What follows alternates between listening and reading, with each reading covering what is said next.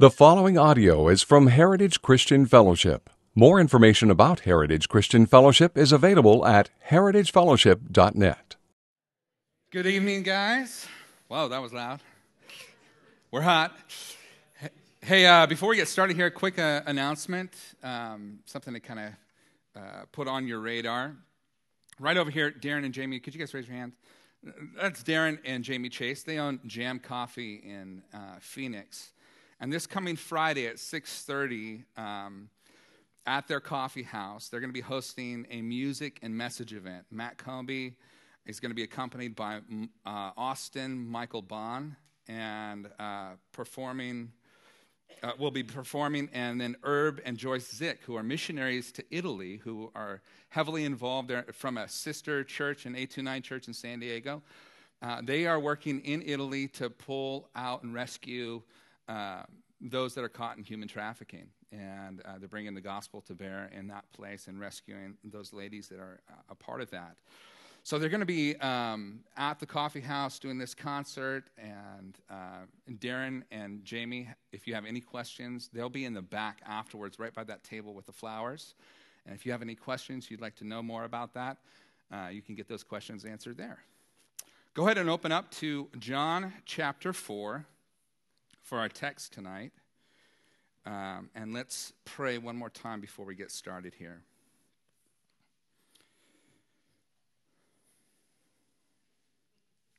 Father, as we come to your word, and as we think about and meditate on the things that your word tells us about the church,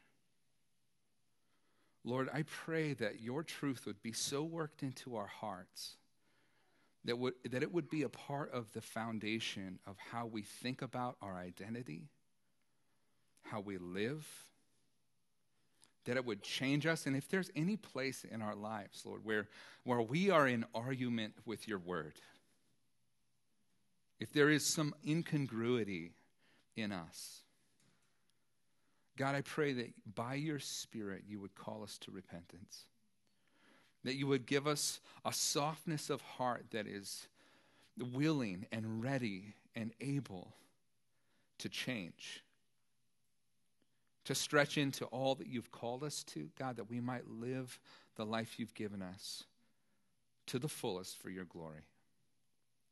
So bless now this time as we study the scriptures. Use it for your glory in our lives. In Jesus' name, amen. So, we are two weeks into this series, which is entitled Ekklesia.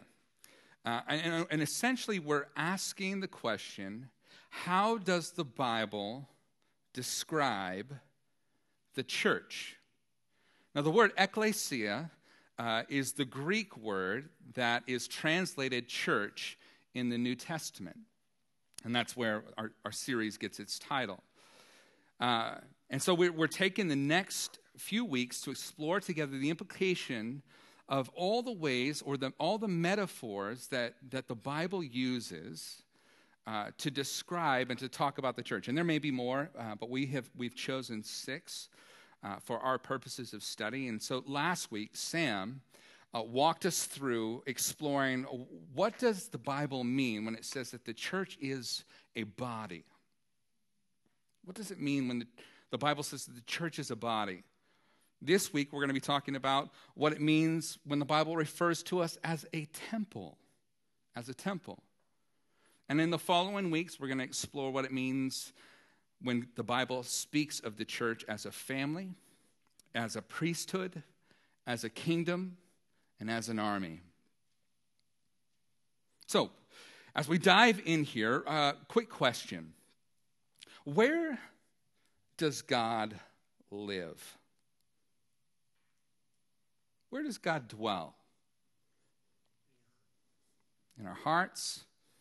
That's the good Sunday school answer. We know that one. We're like, Jesus, in our hearts. Those are the two questions, two answers. We know, right?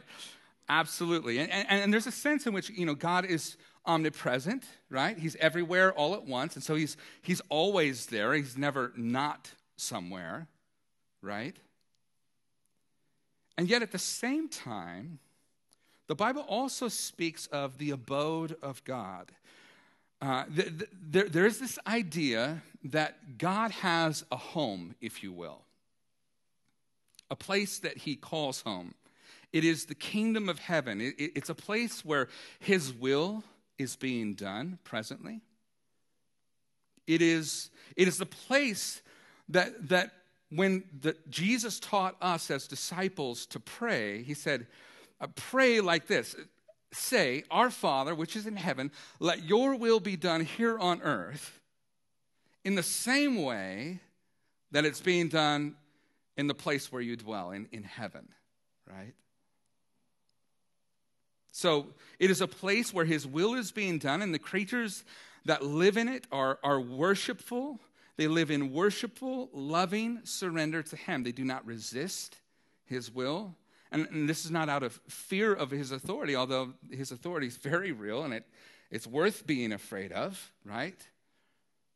But that's not what motivates them. He has that authority. Rather, it is because they love him and they desire to give him the glory that is due unto his name. Those beings in heaven, the seraphim, the angels, the cherubim, the different creatures that we see displayed in the book of Revelation, mentioned in Ezekiel and in other places, they live in eternal, loving surrender and service to God. Now, at some point, obviously, they did have a choice, right? I mean, that's how we got Satan. That's how we got the fallen angels, the third that fell with him. But, but, in that place, in his presence, his will is being done. Now, the guys with the Bible Project have put together a video that I think does a way better job of summarizing some of the things that I would want to communicate to you tonight and lays sort of a foundation. So we're going to take just a minute to look at the, this resource that they've provided for us. Let's watch it together.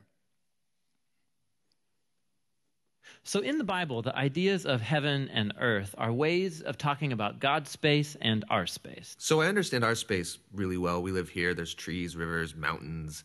But my understanding of God's space gets a little fuzzy. And what we do get in the Bible are images trying to help us grasp God's space, which is basically inconceivable to us. So these are two very different types of spaces. Yes, they're, they're different in their nature, but here's what's really interesting is that in the Bible, these are not always separate spaces. So think of heaven and earth as like different dimensions that can overlap in the same exact space. So we talk a lot about going to heaven after we die, but this idea of heaven and earth overlapping, we don't talk a lot about that. Which is kind of crazy because the union of heaven and earth is what the story of the Bible is all about. How they were once fully united and then driven apart, and about how God is bringing them back together once again. So let's go back to the beginning where heaven and earth they're completely overlapping yeah this is what uh, the bible's description of the garden of eden is all about it's a place where god and humanity dwelt together perfectly no separation and, and humans then partner with god in building a flourishing beautiful world and so on but as humans we wanted to do things a different way we wanted god out and we wanted to create a world apart from him. Yeah, so we have these two spaces now. And the Bible actually uses lots of different kinds of words and phrases to refer to these two spaces to make a, a clear distinction. So you've said that these spaces can overlap, though. So explain how that works. Yeah, this is where we have to start talking about temples. Because in the biblical world, you experience God's presence by going to a temple. That's where heaven and earth uh, overlap. Now, there are two types of temples described in the Bible. One is a tabernacle, basically a tent that was built by Moses, and the other was this massive building made by Solomon. And these temples were decorated with fruit trees and flowers and images of angels and all kinds of gold and jewels and so on. And these are designed to make you feel like you're going back to the garden. And at the center of the temple was a place called the Holy of Holies, which was like the hot spot of God's presence. Now we can go and be with God again. But not so fast, because the temple also creates a problem. So God's space is full of his presence and goodness and justice and beauty, but human space is full of sin and injustice and the ugliness that results. So, how do these spaces overlap if they're so different and they're in conflict with each other?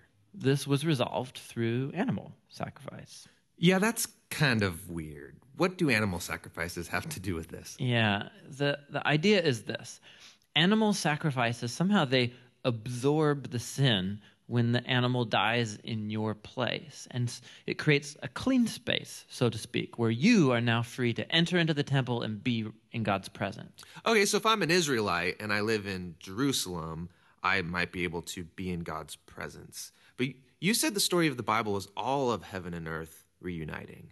Right. So we have to keep going in the story where we come to Jesus in the New Testament. And in the Gospel of John, we hear this claim that God became human in Jesus and made his dwelling among us. Now, this word dwelling is really curious. It, literally, it means he set up a tabernacle among us.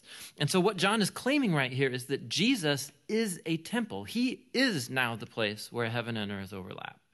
What's interesting about Jesus is that he isn't staying in this safe, clean space. He's running around hanging out with sinners. He's healing people of their sicknesses and forgiving people of their sins. He's basically creating little pockets of heaven where people can be in God's presence, but he's doing it out there in the middle of the world of sin and death. And he keeps telling everyone that the kingdom of heaven is at hand. And he even told his followers to pray regularly that God's kingdom come and that his will be done here on earth just as it is in heaven.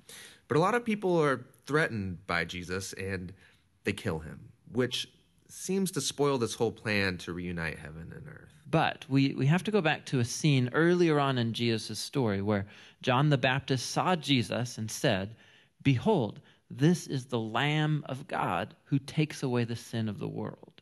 So Jesus isn't just talked about as being a temple, he's also talked about as being the temple sacrifice. Yeah, so so the cross is now the place where Jesus absorbs sin to create a clean space that is not limited like animal sacrifices. Jesus' sacrifice has the power to keep spreading and spreading and reuniting more and more of heaven and earth. And this is all really great, but it leaves one big question in my mind, which is what happens when I die? Don't I just fly over to God's space to be with Jesus? Yeah, so a few times in the New Testament, we learn that Christians will be with Jesus in heaven after they die, but that is not the focus of the Bible story. The focus is on how heaven and earth are being reunited through Jesus and will be completely brought together one day when he returns. So in the book of Revelation, we get this beautiful image of the Garden of Eden, now in the form of a city, coming to end the age of sin and death by redeeming all of human history in a renewed creation. And God's space and human space completely overlap once again. So here we get this understanding of the temple.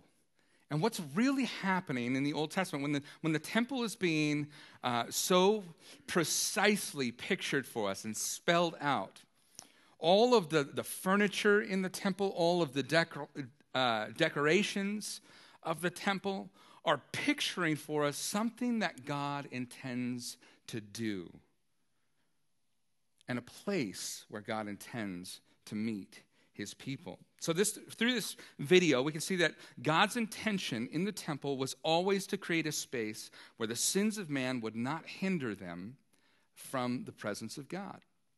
It was a place where the fellowship of, of Eden would be restored and, and God could once again be one with his people. Therefore, the tabernacle and the temple then were central in the life of followers of God. It's central to the Israelites. And as a matter of fact, when, when the story of Jesus unfolds, Jesus multiple times goes into the temple there. And he, he sees the things that are happening, he sees what's going on, and he even rebukes the, the things that are wrong in that place because it is such a valuable place. Remember, he, he th- throws out the, the money changers and overturns the tables and sets the animals free. And, and then he says, uh, My father's house was to be a house of prayer, but you've turned it into a den of thieves. So he has a reverence, if you will, for this space where God meets with man. As a matter of fact, in the book of Acts, you also see the apostles frequenting the temple in, in the first part of uh, the book of Acts before the temple is, uh, is destroyed. So, this is an important place in the life of God's people. It was incredibly important for them. Now, the, the temple was never intended to be a social club.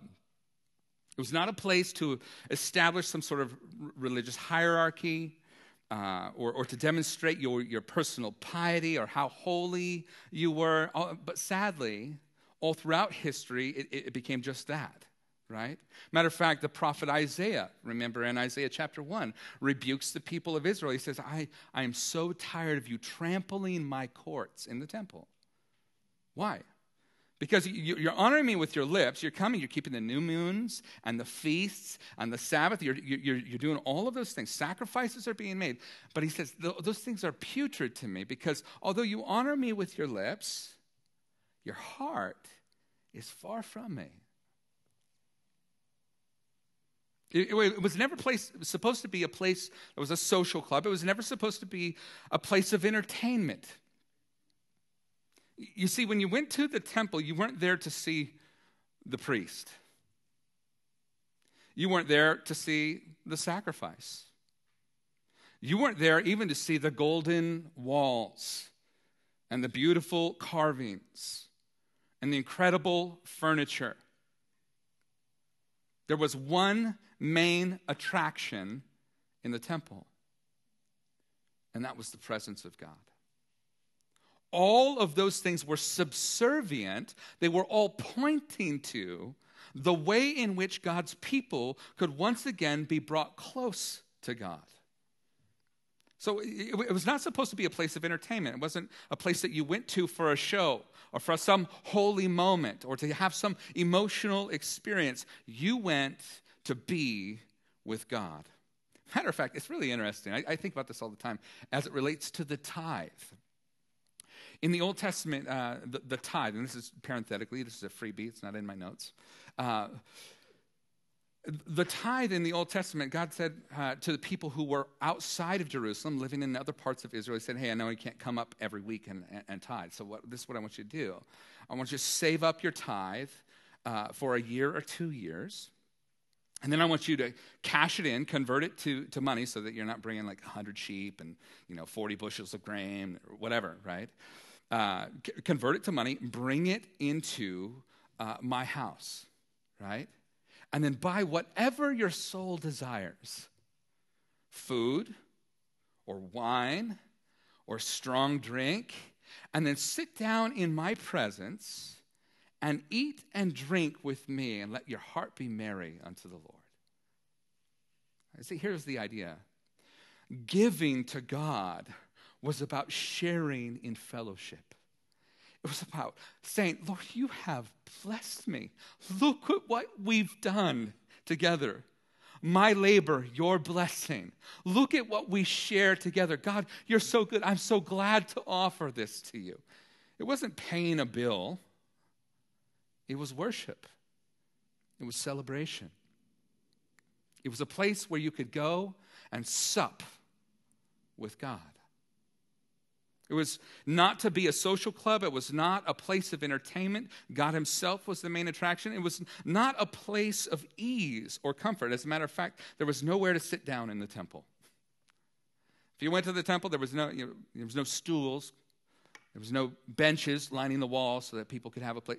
You stood the whole time. It's not a place of ease or comfort. There was service to do, there was stuff to be done there, right? So it wasn't, wasn't a place to go and be comfortable. In many ways, it made you very uncomfortable to be in that place. Matter of fact, if you were a worshiper and you, you brought your, your lamb as a sacrifice, uh, it, it, it kind of went like this. You, you walk in, I got my little lamb here, okay? Tell God what you did. Put your hand on the lamb. Okay, put my hand on the lamb. Okay, God, I you know I yelled at my wife and I said this thing and I, there was that inappropriate joke at work and then this happened and uh, that, that, guy in traffic I, I, wanted to murder and you know you, you're going through the list of sins, right? while you're doing that, simultaneously, the priest reaches down with a knife and a bowl. He sticks the lamb in the jugular. The blood is being caught, the lamb is bleeding and bleating thrashing around. You're holding onto the lamb, confessing your sins. The blood is caught in this bowl. The priest takes some hyssop, right? He, he takes some of the blood, he puts it on the horns of the altar. Then he takes some of the blood and sprinkles it on you. So now you're covered in the blood of this this lamb. Then he takes the lamb, he butchers it out in a certain way, places some of the lamb on the altar as a burnt sacrifice while you stand there and watch this animal just be absolutely consumed by flames. You smell like overdone barbecue, you're covered in blood, and you walk out of that place slightly PTSD. It was not a place of comfort. It was not a place of comfort. It was not a place of entertainment. It was not a social club. It was not a place of religious tradition. It wasn't a place where you, you went to just sort of go through the motions of things that other people had done throughout the thousands of years of the knowledge of God. It was, you weren't carrying on something from a traditional perspective. There was, there was real things that were happening there spiritual things that were taking place. God Himself was drawing near to his people in that place. Sin was really being accounted for. Intercession was really happening, and God was genuinely listening. Worship was raising up, and there in that place, in that sort of crossover of the two worlds, as the people of God worshiped, entering essentially into the throne room of God Himself their praises join all the praises of the beings and the creatures who exist there in eternity. There are real things that are happening in that place. Sadly, though, in today's economy and in the current religious environment that we find ourselves in, there are many places where that is the perspective of the people who attend church. They think of it as a social club. This is where I go and make connections. My friends go there. They think of it a place, as a place to display their piety or climb some sort of religious hierarchy. They think of it as a, as a place where, where they can go and be entertained. And they, they walk away, and the conversations they have are filled with, with, with questions like, okay, so what, what, did, what did you think of the service today? Oh, it was, it was very nice today. I liked it. Uh, the, you know, the, the music was what I prefer. Uh, the pastor told three funny jokes. I really enjoyed that. His sermon was quite clear. I really enjoyed it. Or, yeah, you know, I'm just, I'm not a big fan of the worship and the kids program. I just wish they would do this differently. And boy, the, you know, the coffee lady, she didn't even say hi to me. And, you know, and then there was this thing that happened. And I just, I was a little uncomfortable. hey, that's not what we're there for. We're not there because we're the center of the universe. We are there because God is the center of the universe. Some people think that it is a place of ease and comfort. It's a place where I should just, I, I should go and hear positive things that just tell me, uh, that reinforce good feelings in me. No. It is a place where God argues with you. It is a place where He corrects His children because he loves them. It is a place where you're brought to the recognition of your sin, where confession happens, where forgiveness takes place, where the hurting are healed, and those that are filled with sorrow are comforted. It's a bloodbath in a church. It's a messy place. It's a place where all kinds of things are happening and lives that are broken are being brought into the presence of God so that they can be loved and cared for and nurtured. It's not a place of ease or comfort. Matter of fact, there's not a place for anyone to sit down. There's enough work for everybody. And it's not a place of religious tradition. It's a place where real worship is ascending. It's a place where we really connect with God and we really minister to each other. Eternal things are happening when we gather. Eternal things are happening. And this, you see, is the crux of the debate for a woman that Jesus encountered in Samaria. So I had you open up to John chapter 4. We're going to pick it up in verse uh, 4. And he had to pass through Samaria. So he came to a, a, town of Samaria called Sychar near the field that Jacob had given to his son Joseph. Jacob's well was there, so Jesus, wearied as he was from his journey, was sitting beside the well. It was about the sixth hour. A woman from Samaria came to draw water, and Jesus said to her, Give me a drink. For his disciples had gone away into the city to buy food. And the Samaritan woman said to him, How is it that you, a Jew, ask for a drink from me, a, a, a woman of Samaria? And Jesus answered her, If you knew the gift of God and who it is that is saying to you, Give me a drink, you would have asked him, and he would have given you living water. And the woman said to him, Sir, you have nothing to draw water with, and the well is deep. Where do you get that living water? Are you greater than our father Jacob? He gave us the well and drank from it himself, and as did his sons and his livestock. And Jesus said to her, Everyone who drinks of this water will be thirsty again. But whoever drinks of the water that I will give him will never be thirsty again. And the water that I will give him will become in him a spring of water welling up to eternal life. So the woman said to him, Sir, well, give me this water so that I might not be thirsty or have to come here to draw water. And Jesus said to her, Go call your husband and come here. And the woman answered, I, I have no husband. So Jesus said to her, You're right in saying that I have no husband, for you've, you've actually had five husbands, and the one that you now have is not your husband. What, what you have said is true. And the woman said to him, Sir, uh, I perceive that you are a, a, a prophet. Our fathers worshiped in this mountain, but you say that in Jerusalem is the place where we ought to worship.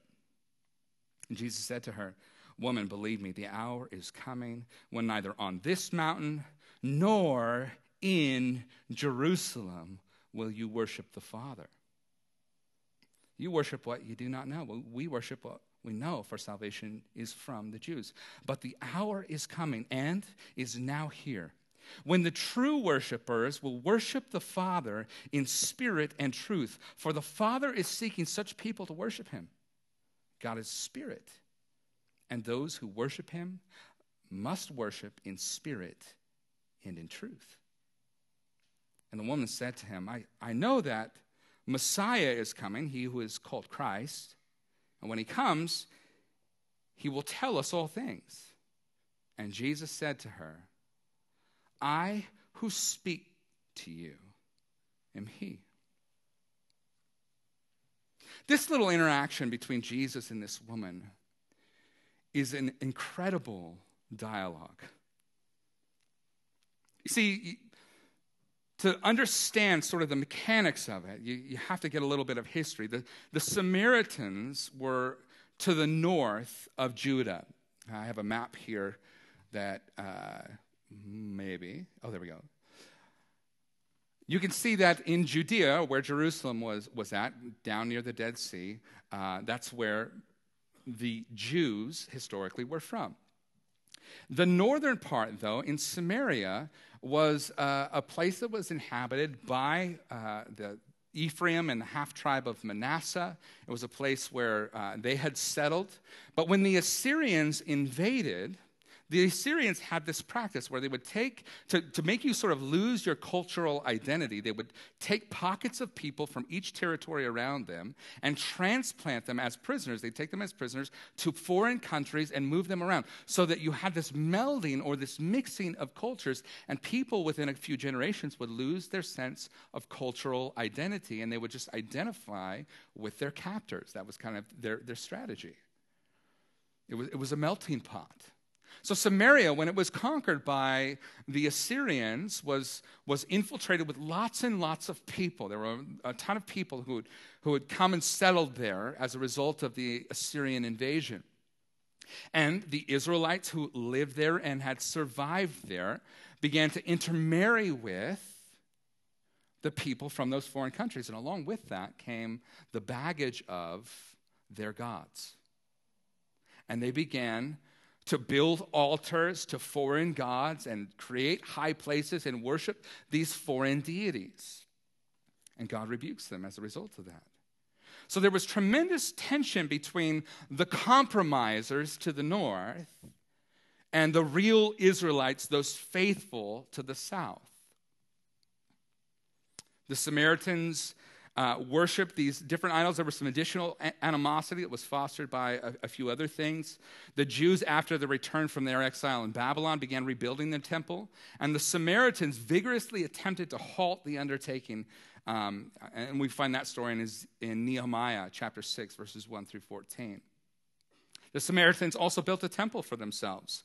Matter of fact, prior even to just building the temple for themselves, there, there was um, uh, a, a ruler in uh, the north who, uh, who, who, decided, you know, I don't want to have this competition between where people will worship. And so uh, it, it's too far for people to travel to Judah and to, uh, to worship in Jerusalem, even though that, that's the prescribed place where they were supposed to worship. Uh, so, what I'm going to do is I'm going to establish a second worship place. And so he, he made, believe it or not, golden calves and he set, sent out word to all the people, and, and one in Bethel and one in um, Dan. Thank you. Uh, one in Dan. Good job. That was great.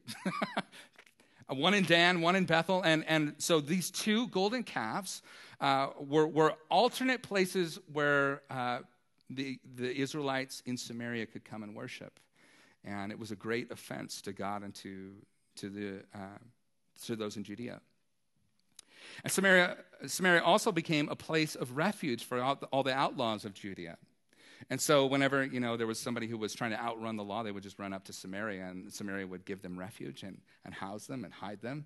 And, and so, no, no justice could be done as a result of that. And the Samaritans also received only the five books of Moses. They rejected all the writings of the prophets and uh, all the Jewish traditions. And, and for a mixture of all of those reasons, when the people from Judea thought about the Samaritans, they despised them. They didn't want anything to do with them. They were like half breeds and not full converts and idol worshippers. And, you know, uh, they treated them like Australia, just a place there you throw all your all your scoundrels and villains and you know all, all the reprobates of society. That's, that's what populated australia to begin with.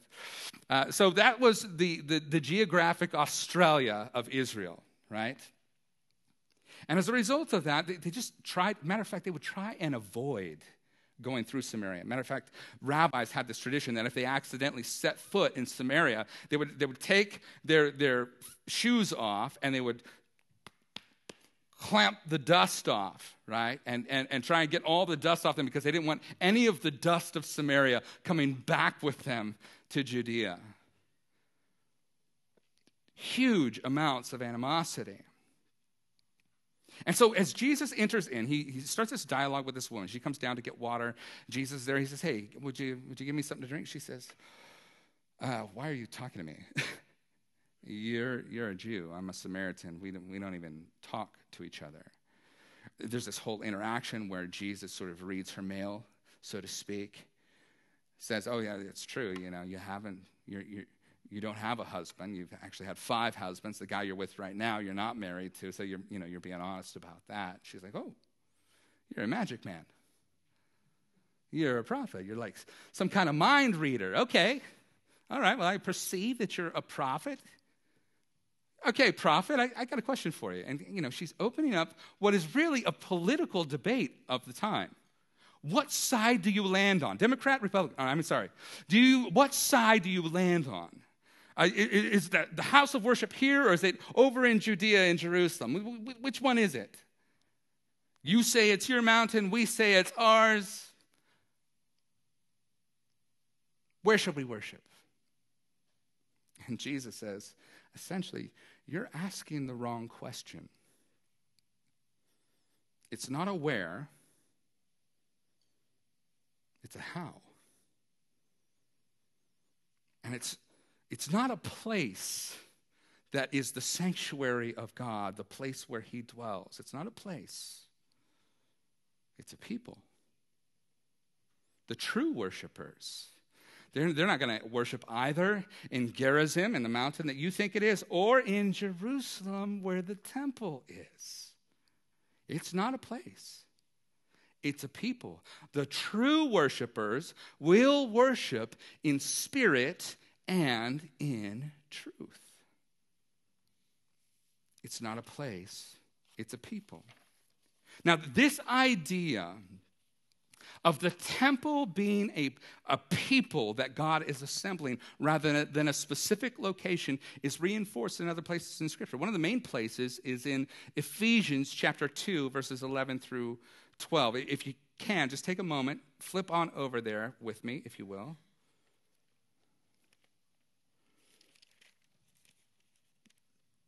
Ephesians chapter 2 It's 11 through 22. I'm sorry, not 11 through 12. We're going to pick it up, though, in verse 19. Now, previous to this, let me give you a little context. He's saying, listen, you guys who were Gentiles, you, the church at Ephesus, you guys were outside of the covenant promises. You were outside of the people of God. You were not in God's presence at all. It wasn't even on your radar. But through Jesus, now he has brought you into the covenant people of God. And you are now a part of, of all the promises that God has made. Now you're a part of this, this kingdom that God is building. And in verse 19, he says this So then you're no longer strangers and aliens. That was a way of saying, you know, foreigners outside of God's covenant people. But you are fellow citizens with the saints and members of the household of God built on the foundation of the apostles and prophets, Christ Jesus himself being the cornerstone, and whom the whole structure, being joined together, grows into a holy temple in the Lord.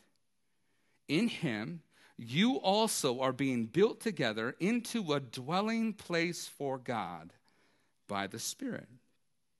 So this passage teaches us, teaches us that through Jesus, God is making his people his habitation.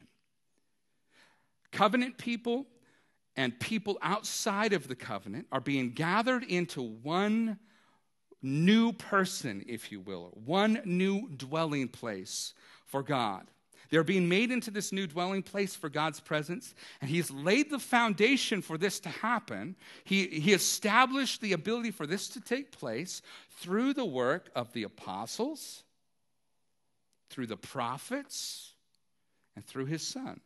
All the ways in which God has revealed Himself, right? The prophets, the apostles, and through the work of His Son. His Son being the chief cornerstone, of course. So then, the chief piece of his plan, having been accomplished through his son's work, it has always been God's plan and, and, and it's being built up through the unfolding of history, through the work of God, through establishing Israel, through the work of the prophets, through the work of his son, and through the work now of the apostles. God has been building this house, which is a house of worship, a habitation for his presence, not in a place, but in people. It's the picture given to us, if you will, in Revelation. Remember, as it, the, the new heavens and the new earth are being described in Revelation chapter 21, verses 12 through 15. It, it says that the foundations of the New Jerusalem, you remember the garden city that's talked about from the video? The foundations of the New Jerusalem are, are made with these precious gems, and on the gems are written, and it's 12 foundations, are, are written the names of the 12 apostles of God. And on the gates of the city and the walls that surround it are written the names of the 12 patriarchs, the 12 tribes of Israel. He's saying, listen, built upon this foundation and enclosed and protected by the work of the patriarchs and all that God did in the Old Testament, this city is now established. You see what's happening there? So then, why then does God use the picture of the temple in reference to the church? He, he gets so specific. He's like, okay, it's not, it's not a, a place, it's a people group that is the habitation for his presence. And, and, and then he says to them through the Apostle Paul in Ephesians and in other places. Uh, it's hinted at in the book of Acts. It's referenced again in uh, 1 Peter. He, he, he, reinforces this idea that we're, we're being made into a temple. Why does he use that in reference to the body of Christ? Why does he use that in reference to the church? Why? Well, I think there's two reasons. First of all, it teaches us about God. And second of all, it teaches us about us. Those are the two categories of, of things that we need to understand in, in walking away from this tonight. So l- let's look at the first category. It teaches us about God. How? Well, first of all, it illustrates God's presence. It illustrates God's presence. Secondly, it illustrates God's plan. And then thirdly, it illustrates God's promise. So, God's presence. The temple was a place where God's presence dwelt. And God is now present among his people through the church. You see, what, what made the tabernacle or the temple special was, was not the stones that enclosed it. If you went to the temple, you weren't there to see the rocks. Were you? Who was the main attraction? God. Matter of fact, to this, to this day, if you think about it, um, people go to Israel. One of the, the major places to go in Israel is the Wailing Wall. Perhaps you've seen that pictures of people at the Wailing Wall, and you'll see lots of slips of papers shoved into the crevices of the stones at the Wailing Wall. Why, why do people do that? Because it is the closest place that you can get to the holiest of holies. So they, they bring their prayers, they write them down on a piece of paper, they shove them in the cracks of the walls, thinking, okay, I'm a little closer to God, maybe He'll hear me now. But you see, though the temple illustrated God's presence in the Old Testament, the church illustrates God's presence in the New. Now God demonstrates his presence not through a place, but through a people. Now, think about this with me for just a minute. In, in 1 Samuel chapter 4, there's this really interesting story about Eli, the high priest. Eli uh, has two sons who are wicked, Hophni and Phinehas, and uh, th- these two guys are, are, are not uh, serving the Lord. They're, they're uh, ripping people off and, and um, you know, botching the sacrifices, using p- the sacrificial system to steal for themselves, and a whole bunch of other things.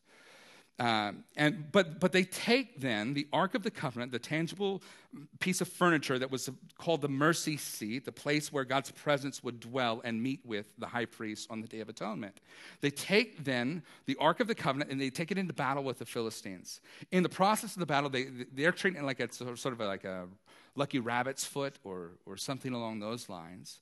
But in the process of the battle, they lose, and then they lose the Ark of the Covenant.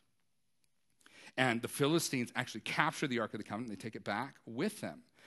Uh, and, and, when word comes back to Eli, Eli hears that his sons have both been killed in battle and that the ark of God has been taken, and he's fat and he's old. And uh, so he falls over. And When he falls over, he breaks his neck and he dies right there.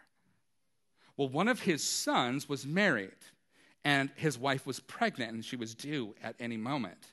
And when she heard that her husband was dead and that her father in law was dead and that the Ark of the Covenant had been taken from Israel, the tangible presence of God among his people had been taken from them, she went into labor and gave birth to a son. And you know what she named him? Ichabod. Ichabod. You know why? The kabod was the tangible presence of God over the mercy seat was the weight of God's glory present with God's people. And she said, God's glory has departed. He is no longer present with his people. And she, she mourned that. Even more than the loss of her husband and her father in law. This is why it was such a big deal in, in 1 Samuel chapter 8, or 2 Samuel chapter 8. Where, hold on, let me look at my reference here. Uh, this is why it was such a big deal in the story about Solomon. I don't have a reference. and the story about Solomon, where uh, he builds the temple, right? And uh, as, as he builds the temple, uh, the, the final things come in, into, into place, and the Ark of the Covenant is brought into the temple, and, and when all of a sudden the Ark of the Covenant is laid in the holiest of holies in the temple, the glory of God fills the temple, so much so that the priest can't even do service there. It's just overwhelming the presence of God. A cloud fills up the temple. And people said, The presence of God, it's back. It was a big deal to have God present in your nation. So then, why does God use this illustration about the temple? It teaches us, it illustrates to us God's presence. Only his presence is not in a place any longer, it's in us. And his presence is not in a location. His presence is going out into the city of Medford. It's going out into Jacksonville and Phoenix and Gold Hill, even. Right? Uh, uh, God is reaching out through his people. He's bringing his presence to the world. It's incredible. It illustrates God's plan as well. The temple demonstrated the great separation that had taken place, place between God and his people. You see, those on the outside of the temple are separated from God's presence, especially if you were not one of God's people, if you were not a part of the covenant people of Israel. Their sin separated them, sometimes their nationality separated them. And in order for them to be able to draw near to God, they, they need to be born again into a new nation, a new kingdom. In order to, to, to be close to God again, they have to get rid of their sin somehow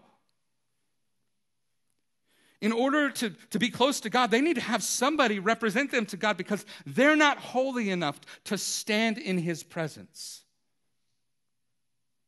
They need a lamb to cleanse them a priest to represent them. And even if somehow they were able to make it through the, the past the laver and past the altar and into the, the holy place, that first division within the temple, if they could make it in there, there was a veil that separated them from the very presence of God so that they would not die in that place.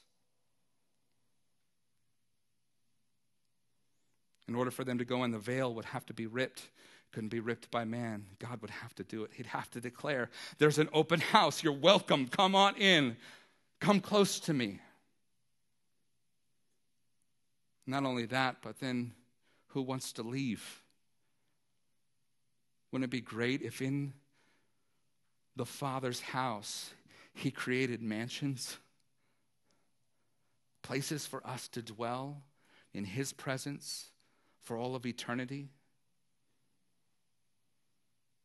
You see, God's got a plan to wash us, to cleanse us by the Lamb, to have a high priest who represents us, to rip open the veil and bring us into his house, and to make us permanent residents. You know who saw the presence of God? The stones. The stones saw the presence of God in the temple. So it's teaching us something about who we are in God and who God is to us. He's drawing us in. He's got a plan to redeem us and to make us His own.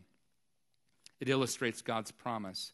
Hebrews, excuse me, chapter 9, verses 22 through 24, tells us that the temple and the tabernacle was representative of the realities of heaven the way that it was laid out was laid out like a map, if you will, of the heavenly place, the throne room of God. To this day, when people go to the holiest, or when they go to the, the wailing wall, they're trying to get as close to God's presence as they can. Even we as believers. And there's a part of us that's just longing, it's crying out, it's groaning, if you will longing for the day when sin and our sinful flesh is no longer there, where our enemy is done away with, where the world is redeemed, where death is no longer a factor, and we can be in the tangible presence of God without dying. Where we can see our Savior Jesus on the throne, where we can be filled to the fullest with the presence of God through the third person of God, through the Holy Spirit. We're longing for that time where in fullness, no longer through a veil, where in fullness we will enjoy all that God has guaranteed us through the promise of his son. So it illustrates God's promise. Listen, the temple and all its artwork that represented the garden of God points us to a future time when the garden is restored through the garden city of heaven. And now, through God's people, he is demonstrating his promises. We are living illustrations of what it means to be united with God, even if it's only through a veil right now. The way that we live is a tangible demonstration to the world around us. Secondly, our second category here is it teaches us about us. It illustrates our partnership. Ephesians chapter 2, verse 21 says that we are joined together joined together. Listen, it is our connection to each other that gives us stability and strength to stand and bear the weight of God's glory. You see, it's when the stones are stacked on top of each other that they become a habitation. It's when they are joined together and formed together that you see really the fullness of who God is. Because listen, I don't fully portray who God is, and neither does Stephanie and neither does Kathy or Mitch or David or Aaron. We need each other.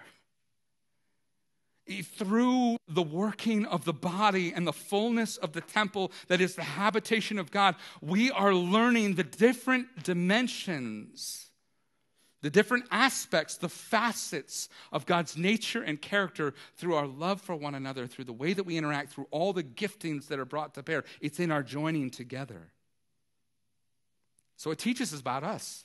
It illustrates our partnership. It illustrates our process. 2 Peter chapter 2 verses 1 through 5, you can check it out later. Verse 5 says this. It says that we are being built together as a temple. Here's what that means. We're being shaped right now in order to declare something.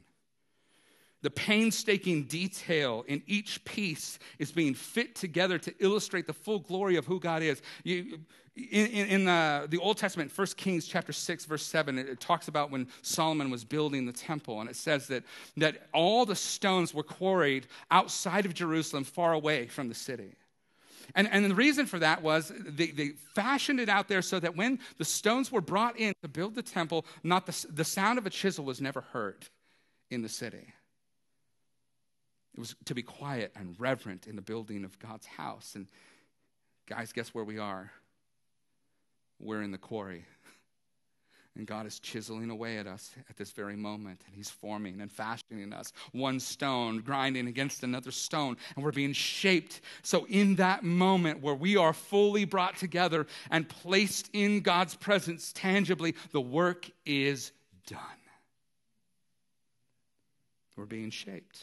It illustrates our process, it illustrates our permanence. When I went to Washington, D.C. with my son a few years ago, I, I, was struck with the number of huge stone buildings that are there and the etchings that are in the wall, scripture and all the references to God. And I thought, man, this is incredible. And it, and it hit me. You know, and, and what brought this to life is I saw the Constitution, and the ink on the Constitution is fading, so they have it protected right now so that it doesn't wash completely out. And here's, here's the reason why. Because if the ink fades and some future generation gets to a place where they say, hey, let's get rid of all the copies, we no longer have the original, let's reimagine what this might look like, those things will, will disappear right? So the founding fathers and the people in our, our government preserved it in stone so we'd never forget. This is why tearing down monuments and all this is such a big deal because we're, we're wiping out pieces of history. And, and once you start to edit history, it can change what people think about it in the future. So here's what it's representing to us God referring to us as the temple, it illustrates our permanence. Stones are used to make something last, something permanent. God's people are here to last. They're here to be a lasting voice for who God is. And then finally, it illustrates our purpose. Listen, everything in the temple was aimed at pointing to God and revealing his glory. The temple space was designed to look and to feel like you were in another world. The laver, the altar, the showbread, the incense, the menorah, the carvings on the wall. It was, like you were stepping into another dimension to be in that place. And each of the pieces of furniture represented something. The laver represented cleansing and consecration. The altar represented the sacrifice and the cleansing of sin. The showbread represented God's provision for his people. The, the altar of incense represented the, the prayers of the saints and intercession going up. The menorah represented the light of God reaching out into the world, the glory of who he is. And we take on those things as the temple of God. We're examples of, what it means to be consecrated and cleansed. We're examples of what it means to have the blood of the Lamb take away our sin. We are living examples of what a gracious provider God is. We are examples of living intercession as we care about the world and we represent the world to God and God to the world. we are examples of those who have been illuminated by the light of God's glory. You know, if you went in the temple at night, the stones were not the source of the light, but the stones bore the glory of the light. So here's our conclusion God uses the temple to talk about the church because we, the church, are where God has chosen to meet the world. He did it through his son. And now he does it through us. Through our being fitted together, through our life in worship, through our love for one another, through our reverence for him, through our care for our neighbors, through the way that we integrate our lives and stick together and love each other, the world is getting a sample of redemption and eternity. We are a fragrance of God to the world that is perishing. Amen? Father, thank you for your word. Now work it down into our hearts. Change our perception of who we are in you. Let your truth wash over us. Let it be like a seed that takes over. In Jesus' name, amen. God bless you guys. Have a wonderful night.